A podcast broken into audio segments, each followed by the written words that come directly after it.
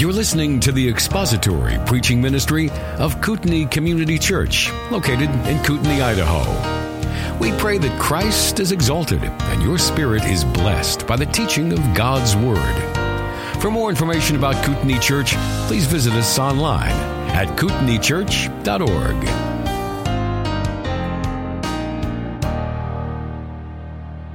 Well, as we have seen, when the Apostle Paul wrote this letter to his younger um, representative that he had left at Ephesus, his delegate, there was a crisis in the church at Ephesus.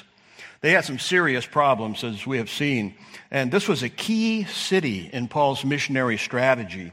It uh, was dominated, as we have seen, by that uh, impressive temple to Artemis.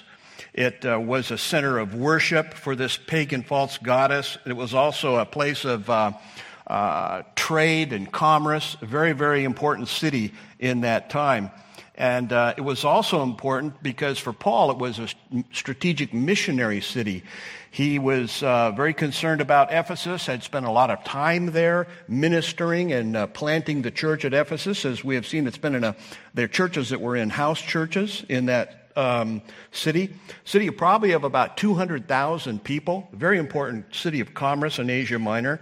And so several years after establishing the church at Ephesus and uh, needing to travel north to Macedonia, Paul left Timothy in Ephesus to deal with uh, some really serious issues in this uh, in this, these churches. And this letter, along with Second Timothy and his letter to Titus, deal with how the church is to function, not only back then, but also through all time and even now. So it's uh, they're very important to see how the church is to be um, to be handled, what the priorities in the church are, how the church is to be led, and so on. And though Timothy is technically not a pastor, he wasn't there to pastor these church, this church per se. He is functioning as Paul's apostolic representative. We would say maybe using the old word, his legate, apostolic legate, to uh, set down the priorities that God has for his church and the, for how it's to be led and what the priorities are to be. And uh, it's quite a formidable list of issues, as we have seen, that Timothy had to deal with in his churches. I often wonder, what did he first think when he um, opened that letter and first read it and went down through there and thought, I got to do all of that? And uh, he had a very formidable task, and the, the task still remains today. In fact, maybe the list could even be a little bit longer. But in First Timothy, Timothy is, uh, just to uh, kind of remind us of what the content of this letter is, Timothy is reminded by Paul, commanded by Paul to confront and correct false teachers, calling them to repentance, a sincere faith, and a good conscience. He is to fight hard for the truth, guarding his own spiritual life as he does that. He's to pray for the lost, no matter who they are, and lead the men of the church to do the same in unity and holiness. He's to exhort the women of the church to fulfill their God-ordained role of submission to their husbands, working in their homes to raise up godly children, setting an example in their homes of faith, love, and holiness. He's to carefully and prayerfully select spiritual leaders for the church based on their godliness, giftedness, and good reputations. He is to actively and aggressively discern and expose spiritual error and those who attempt to teach it within the flock of God. He is to always be feeding himself on the sound words of Scripture, staying far away from myths, false doctrines, and the philosophies of men. He is to work hard in ministry, always keeping his hope set on the life to come with Christ. He is to continuously discipline himself for the purpose of spiritual growth in godliness. He is to boldly and lovingly command and teach God's word to God's people. And he is to model the fruit of the Spirit so that all can follow. Paul says concerning the word of God, to faithfully read it, explain it, and apply it publicly to the people. He is to keep growing in Christ's likeness in his own personal life. He is to confront the sins of God's people, but with gentleness and grace. He is to lead the people to give special care for the widows in the congregation. He is to carefully select leaders in the church who demonstrate spiritual maturity and faithfulness. He is to take care of himself physically so that he is strong to serve Christ. He is to teach the people to be faithful and hard workers in the church and in their outside employment. He is to honor faithful pastors who rule well and especially who work hard at preaching and teaching the Word of God. He is to apply the Word of God in the church without partiality. He is to live his life content with what God provides and flee the love of money. Instead, he is to pursue righteousness, godliness, faith, love, steadfastness, and gentleness. He is to fight for the faith against its enemies. He is to keep all of God's commandments. He is to charge the rich to be generous and to be rich in good works. And he is finally, as we are going to see this morning, guard the Word of God that has been entrusted to him as a sacred trust. All of that to this young apostolic representative in this first letter. And, uh, of course, we have been calling this list the house rules for God's church, based on the theme verse found in chapter th- three, verses fourteen and fifteen, where Paul very plainly tells Timothy his purpose for writing. He says, "I hope to come to you soon, but I am writing these things to you so that, if I delay, you may know how one ought to behave in the household of God, which is the church of the living God, a pillar and buttress of the truth." And so there in that statement, Paul's probably uh, playing off of this great temple to Artemis that is prominent in that city that had sixty-foot very ornate columns that were uh, standing on these uh, buttresses that were also ornately carved marble. And uh, essentially, he's uh, playing off of that, saying, that's nothing. That's just a, a, a temple to a dead goddess. We serve the living God, and the church is the pillar and buttress of the truth.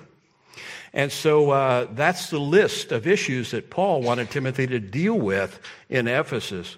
And uh, we could actually, if you look at uh, Second Timothy and Titus and combine them, because they are called the pastoral letters, if we boil down the list of all three of these letters, we get a sense of what Paul thought were the priorities. And we can sum it up this way. In these three letters, uh, two of them to Timothy and one to Titus, Paul wanted Timothy to, number one, be bold in confronting and refuting false teachers and their dangerous, unhealthy doctrines. Two, make it an absolute, non-negotiable priority to preach and teach the Word of God, what he calls apostolic doctrine, or uh, the faith, as we have seen, repeatedly called the faith. And um, I like the way he says it back over in chapter six, verse three. Sound words of our Lord Jesus Christ and the teaching that accords with godliness.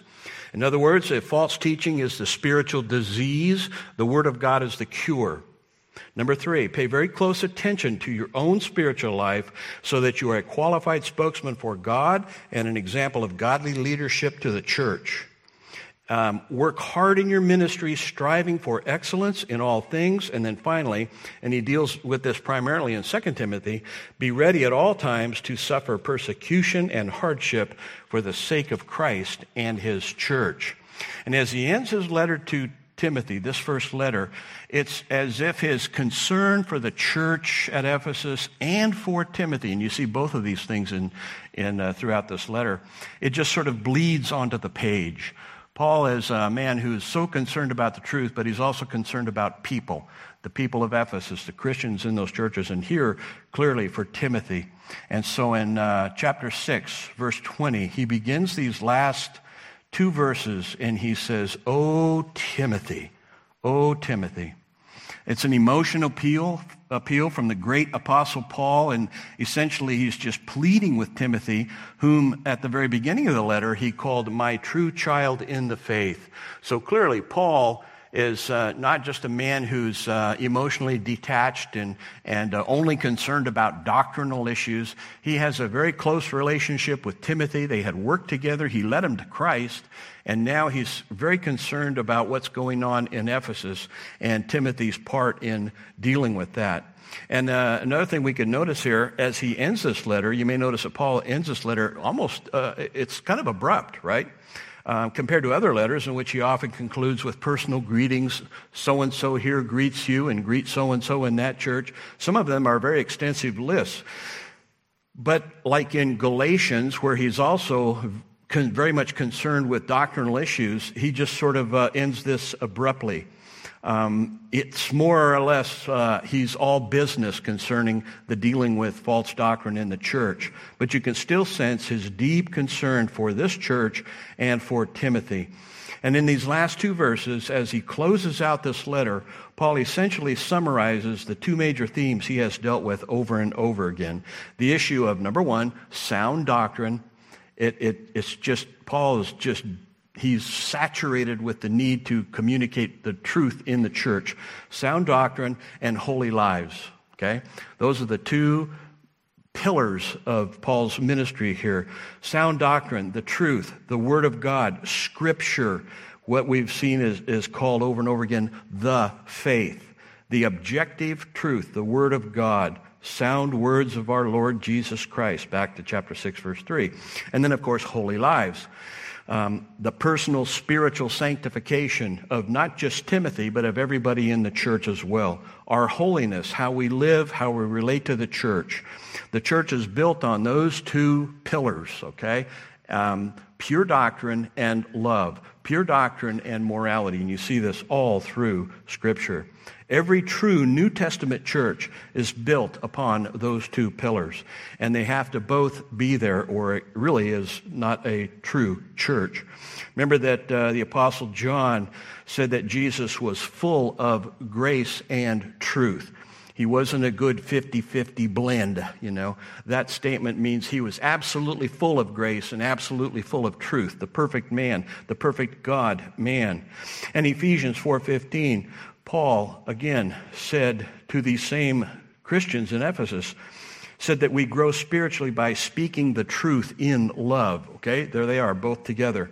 And again, Peter, to tell you that this is true apostolic doctrine, he echoed this very same thing. His very last words to the church in chapter three, verse eighteen of his second letter, he said, but grow in the grace and knowledge of our Lord and Savior, Jesus Christ. And there they both are. They're right there. The grace and knowledge. In other words, pure uh, pure doctrine or doctrinal purity, and then the purity of our lives. So these two great truths together form a repeated theme in Scripture, and certainly with the Apostle Paul. Uh, and he sort of comes full circle in these last two verses, and uh, he deals with these same two themes, the truth and Timothy's spiritual life. And like so many times before, he issues a command. This is the last command of this letter. And he says, guard, guard. And so uh, we're just going to call this this final house rule, house rule number twenty-one, guard the sacred trust.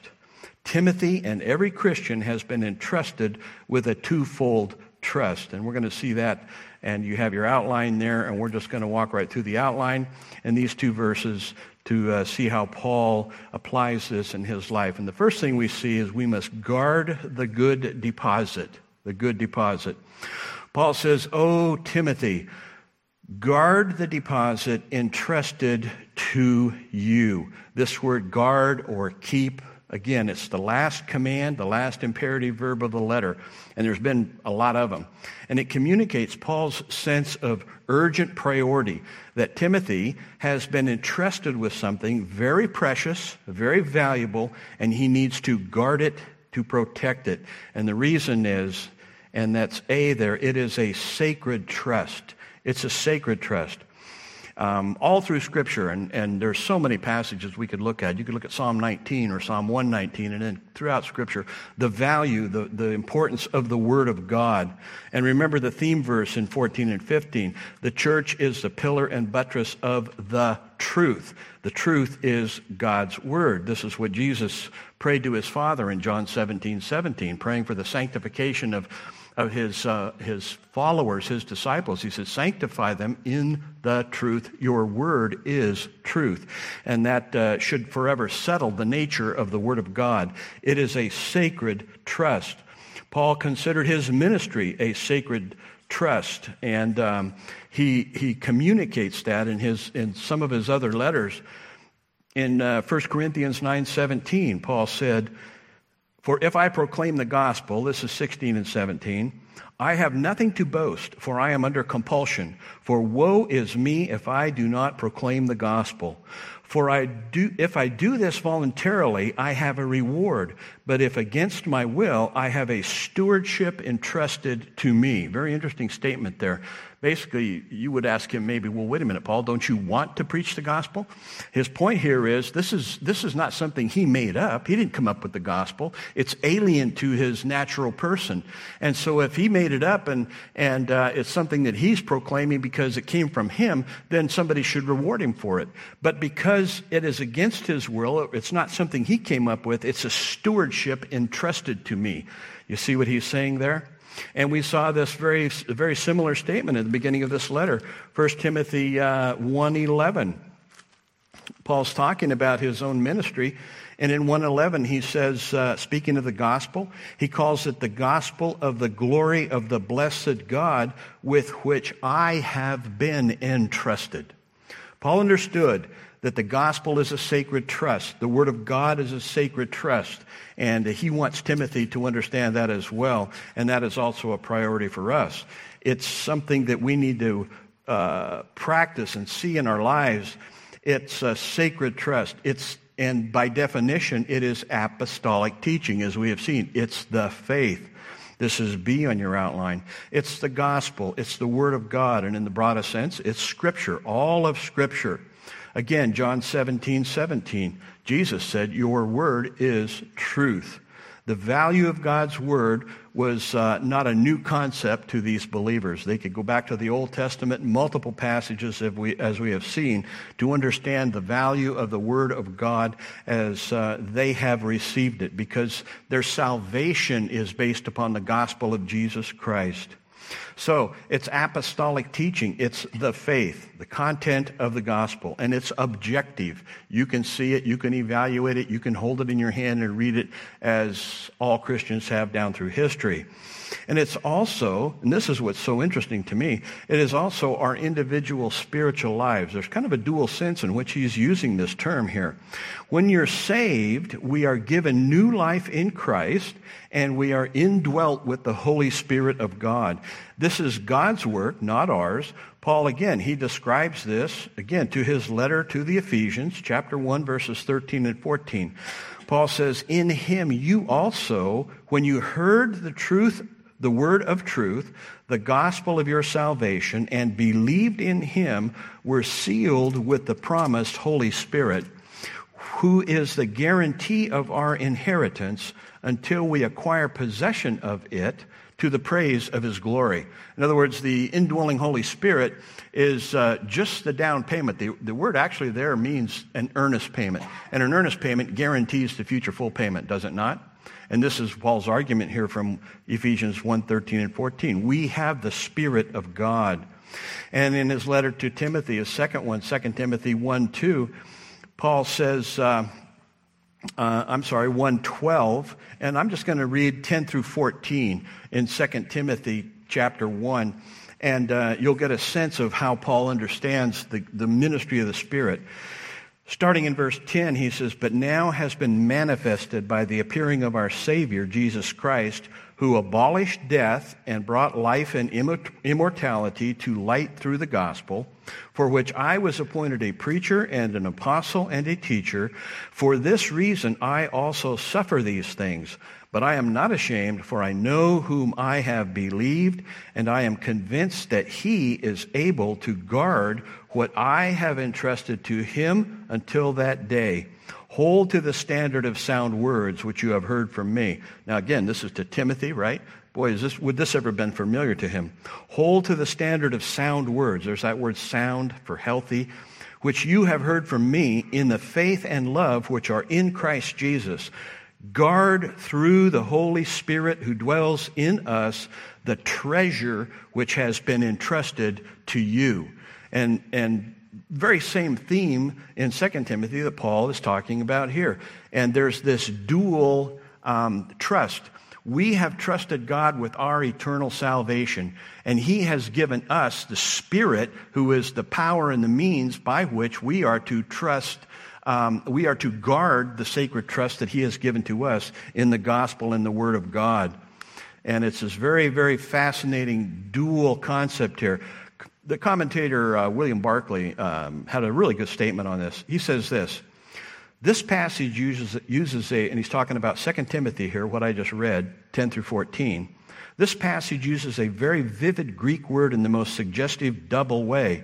Paul talks of that which he has entrusted to God, and he urges Timothy to safeguard the trust God has deposited in him. In both cases, the word means a deposit committed to someone's trust. A man might deposit something with a friend to be kept for his children or his loved ones. He might deposit his valuables in a temple for safekeeping, for the temples were the banks of the ancient world. In the ancient world, there was no more sacred duty than the safeguarding of such a deposit and the returning of it when in due time it was claimed. So, we have a trust, we have the Word of God in our possession, and we have the Spirit of God, who is the means that God gives us by which we not just understand the Word of God, but we are to guard it and protect it and proclaim it. And um, Second Corinthians four seven, Paul says, we have this treasure in earthen vessels, so that the surpassing greatness of the power will be of God and not from ourselves. And that brings us to Roman numeral two. Um, we must guard this sacred trust, but he also says we must avoid false teaching. O Timothy, guard the deposit entrusted to you. Avoid the irreverent babble and contradictions of what is falsely called knowledge. This uh, word avoid here, it's... Um, Grammatically, it's a, it's a word that uh, uh, simply uh, is a modifier for this word guard. It's, uh, it's, a, it's a participle that means avoiding. So how do I guard the sacred trust? In part, I guard it by avoiding the irreverent babble and contradictions of what is falsely called knowledge. And uh, Paul had no respect for false teachers and their doctrines. He just didn't. Um, and uh, it, really, we shouldn't either. Um, we should be able to recognize it for what it is, and uh, it, it, as time goes by, more and more, there's just more and more um, babble out there. It's nothing new. Uh, it's been going on for a long, long time. Um, I have an illustration here of it. It, it, it. There's all kinds of them out there. This particular one's uh, uh, two or three decades old, but um, it was a quotation from a man named Thomas J. Altizer. He was a professor of religion at Emory University in Atlanta, Georgia. Emory University was founded by and operated by and still is the Methodist Episcopal Church, okay? Church, okay? So this is a quote. This man and a bunch of other professors back two or three decades ago, picked up on uh, Friedrich Nietzsche's uh, God is Dead philosophy, the German philosopher back in the nineteenth century. And it sort of had a revival amongst these uh, theologians, okay? And uh, even back um, when this uh, man quoted this, uh, magazines were coming out at Easter time with their magazine covers saying, God is dead, you know, question mark. Well, this is a this is a quotation from this theologian who's really an atheistic theologian, okay? And it's a good example of, of uh, irreverent babble, all right? Here we go. Quote, this is what he said. Insofar as an eschatological epiphany of Christ can occur only in conjunction with a realization in total experience of the kenotic process of self-negation, we should expect that epiphany to occur in the heart of darkness, for only the universal triumph of the Antichrist can provide an arena for the total manifestation of Christ. Close quote. Did you get that? That is irreverent babble. And this man was a professor of religion at University of, uh, or at Emory University, uh, School of Religion. Now, since that was such an old quote, I wanted to do due diligence, you know, because uh, I wanted to go check out and see maybe that do, something has changed. Maybe they've had a big revival there, okay? So I looked at their website. Uh, you can do this, and uh, this is an entire page in fine print on their on their website. Listen to what they say. Emory University School of Religion. This is why they say we are here. This is what they do, okay? The study of religion is among the oldest pursuits of humanity and a foundation of, of the modern university. In the Department of Religion at Emory, undergraduate and graduate students get to know some of the teachings and practices of living religions of the world. They also engage a broad diversity of questions, arguments, and methods in order to pursue interdisciplinary research projects and to learn about religion as an academic discipline. How is love present or absent from black people's lives? How do fantasy, science fiction, and religion intersect? How have religious movements contributed to a social change in Latin America? How is the mind-body connection a paradigm to understand religion? What does conversion have to do with liminality, shape-shifting, and radical empiricism? What rituals and symbols have L G B T Q people developed as representative of their movements? How do women's self-representation negotiate dominant cultural ideologies and representation in cross-cultural settings? Had enough? Well, wait, there's more. These and many other questions unfold into a variety of courses and co-curricular events in the department, providing an environment for students and faculty to step back from particular religions in order to study some of their aspects comparatively, theoretically, and thematically across traditions. That's just the first paragraph. You notice it's all questions? All questions. We question everything. You know why? They don't have any answers. They're absolutely devoid of Scripture, and if they're devoid of the Scripture, they're also devoid of the Holy Spirit. This is Paul's, um, what Paul is talking about, irreverent babble.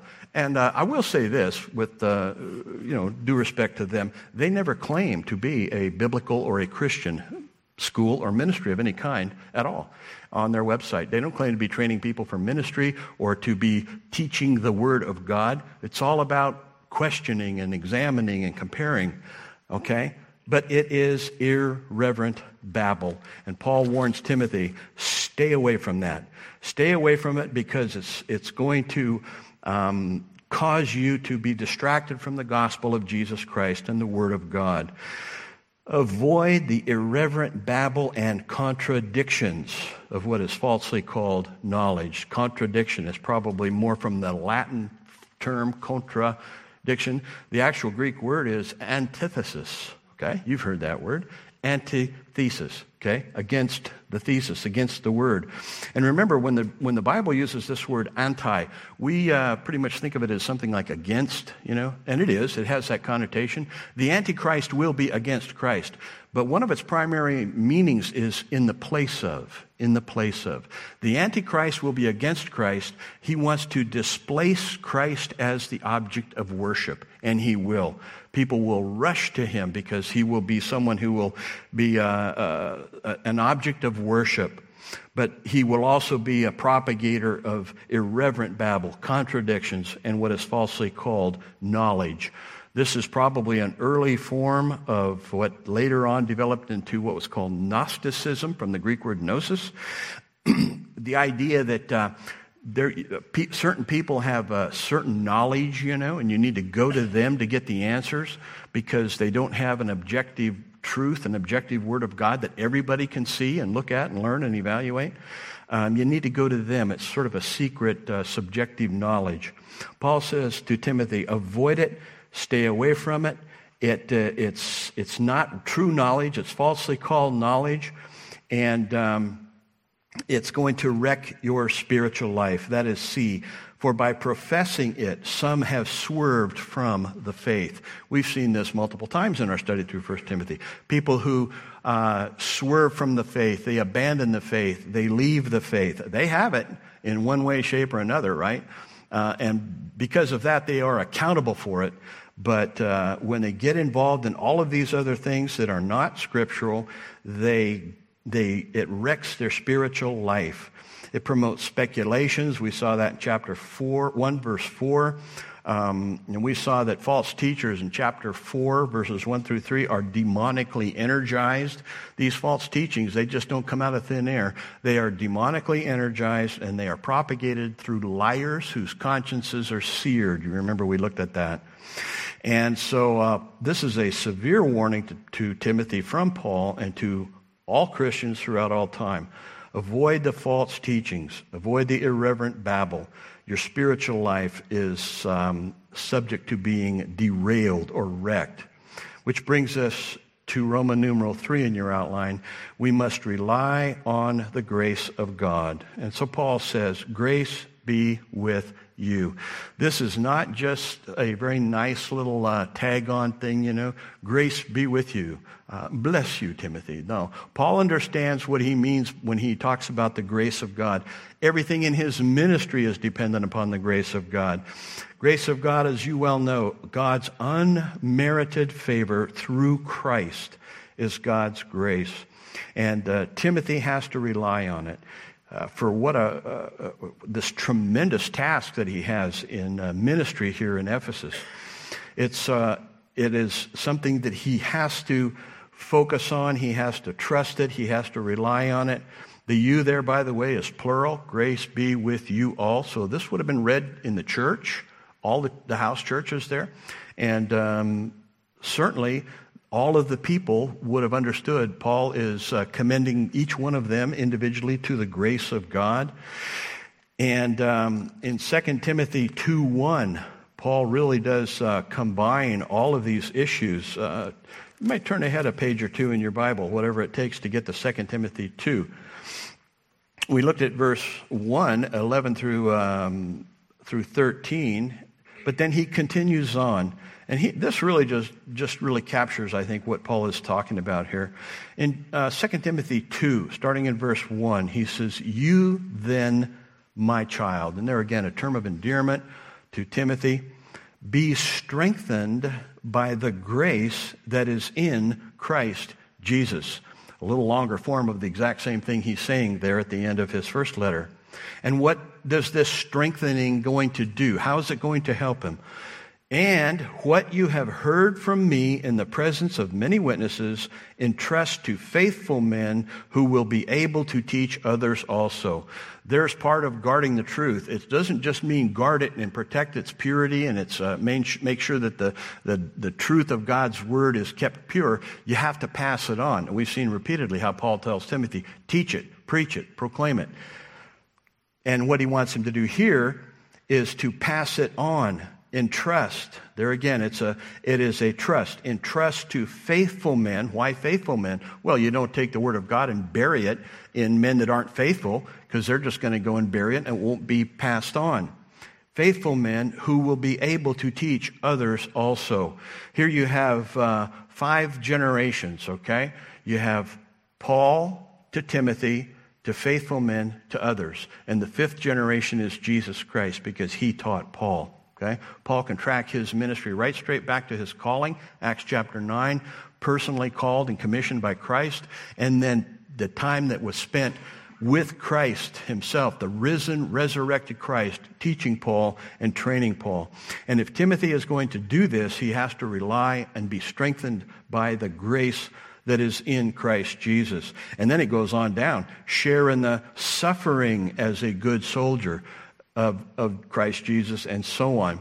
So we must rely on the grace of God, God's unmerited favor through Christ, and his grace to strengthen us through his indwelling spirit. It is our strength, it is our enablement, and uh, just like Timothy had to rely on it, and so did the people in the churches at Ephesus, we do as well. In Ephesians chapter six, again, this same group of people that Paul wrote to, he said, "Be strong in the Lord and the power of his might." And then he goes on to describe the armor, putting on the full armor of God and so on. Very familiar passage. So the uh, we must rely on God's grace, his unmerited favor through Christ for all things in, in life and godliness, and because it's our strength and our enablement, and see, it is always with us. Again, this is not a wish by Paul. It's more of a statement of fact. He's, he's encouraging Timothy to trust in the grace of God that is with you continuously. Timothy has a formidable task in Ephesus, and so do we. And uh, we must rely on God's grace in order to do what he has called us to do as well in our generation. And in particular, um, that passage in Second Timothy two two of having the, the gospel in our, entrusted to us and passing it on, passing it on to faithful men. We are just one gener- generation away from the gospel being brought to a screeching halt, as you well know. We have to pass it on to the next generation, to faithful men who will be able to teach others also. In other words, we're supposed to be teaching people to teach people to teach people to teach people. Are we not? That's what we are supposed to do. Thank you for listening to the latest podcast from Kootenai Church. If you'd like to learn more about Kootenai Church or to donate to our church ministry, you can do so online by visiting kootenai church dot org. We hope you enjoyed this podcast and pray you'll join us again next time. Once again, thank you for listening.